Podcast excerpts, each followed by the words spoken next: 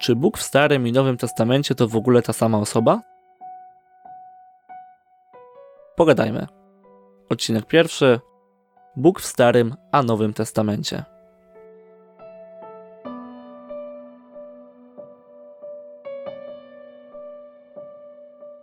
Dziś pogadamy na kolejny temat przesłany w ankiecie, a brzmi on tak.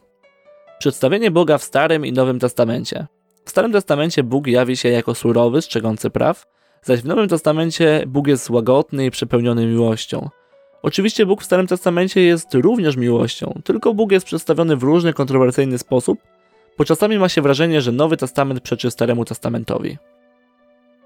Jest to oczywiście temat dość złożony, ale postaramy się go jakoś przekminić. Świetnie te kwestie wyjaśniają przypisy do haseł kara Boża i gniew Boży w Piśmie Świętym z edycji Świętego Pawła, którą posiadam i używam. I trochę na fragmentach tych komentarzy yy, chciałbym bazować, żeby jakoś przegadać z Tobą te kwestie. Są to pojęcia, które występują głównie w Starym Testamencie, w których właśnie Bóg objawia się jako ten surowy i gniewny, choć oczywiście Bóg zawsze jest miłością. E, I to odpowiednie spojrzenie na te pojęcia pozwoli nam dobrze zrozumieć dzisiejszy temat. Pierwszy fragment, do którego chciałbym się odnieść, e, brzmi tak.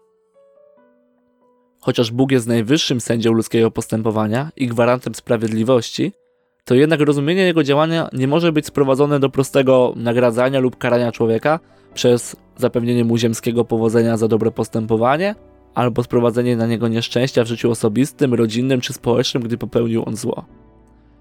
Takie myślenie mieli Żydzi, że będziesz grzeczny, będziesz spełniał prawo, to będzie ci się powodziło, a jak zgrzeszysz, to przyjdzie na ciebie choroba e, albo jakieś inne cierpienie.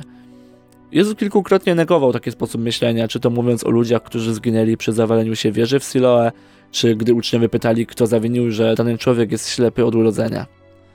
Na czym więc polega ta kara? Czytamy dalej. Istotą kary Bożej jest pozwolenie na to, aby człowiek poniósł konsekwencje swoich złych wyborów. I to jest bardzo ważny punkt.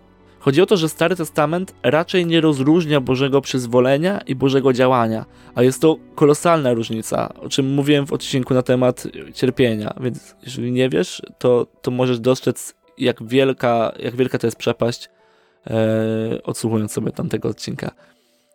Wiele punktów, gdzie jest mowa o jakimś strasznym działaniu Boga, mówi w istocie o Jego pozwoleniu na to, żeby człowiek zobaczył, że za złem idzie zło, a każdy wybór niesie konsekwencje, o czym czytamy dalej. Kara Boża nie może być więc rozumiana jako odwet Boga na człowieku. Jej cel jest przede wszystkim wychowawczy, aby człowiek uświadomił sobie swoje oddalenie od Boga i na przyszłość zaniechał czynienia zła. On sam zresztą mówi w Apokalipsie: Ja tych, których kocham, upominam i karcę. Widzimy więc w tym działaniu nie sadystyczne karanie nieposłusznych niewolników, ale wychowawcze pokazanie dzieciom konsekwencji złych decyzji, poprzez po prostu pozwolenie im na to, żeby robiły co chcą. I zobaczyli, że tak nie można. Jak jednak chodzi o gniew Boży, to czytamy. Autorzy biblijni, opowiadając różne wydarzenia, używają zwrotu gniew Boga, aby uzmysłowić ludziom, jak wielkim złem jest grzech i nieposłuszeństwo wobec Bożego prawa. Zwrot ten ukazuje więc nie tyle dosłowną reakcję Boga na ludzkie działanie, ile ma być bodźcem do opamiętania się dla człowieka. W tym kontekście gniewu Boga nie można porównywać do ludzkiej reakcji gniewu, w której człowiek pod wpływem doznanego zła lub krzywdy przeżywa wzburzenie, a nawet pojawia się w nim chęć odwetu lub zemsty. Musimy pamiętać, że tak samo jak myślenie Boga jest inne od myślenia człowieka, tak też inny jest gniew i inna sprawiedliwość. Zarówno w Starym, jak i Nowym Testamencie ukazuje się Boży gniew i Jego miłosierdzie. Widzimy to chociażby w momencie, gdy Jezus chciał uzdrowić człowieka z bezwładną ręką w szabat.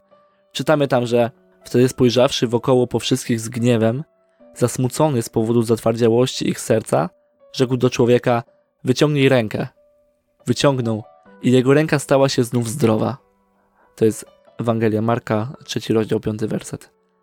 Widzimy zatem i to tak zwane święte oburzenie, które ma wyrazić smutek Boga z powodu zamkniętego serca człowieka i miłosierdzie nad tym, który to serce miał otwarte, wskutek czego został on uzdrowiony.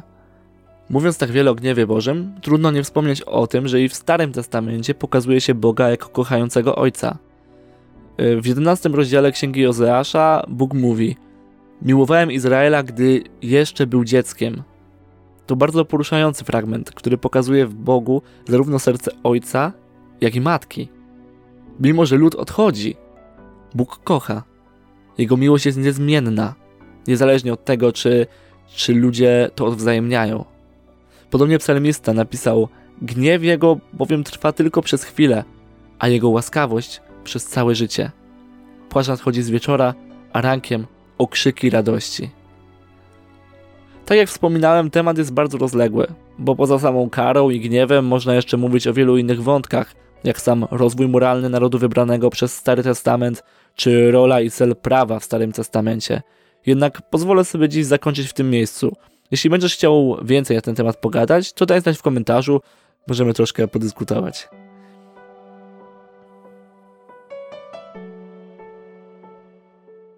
Masz jakieś uwagi? Może się z czymś nie zgadzasz lub chcesz się po prostu czymś podzielić w tym temacie? Napisz o tym w komentarzu. Niech ta seria będzie wymianą myśli między nami. Jeśli chcesz, żebym poruszył jakiś ważny dla Ciebie temat, możesz go przesłać w ankiecie. Link jest oczywiście w opisie. Pogadajmy.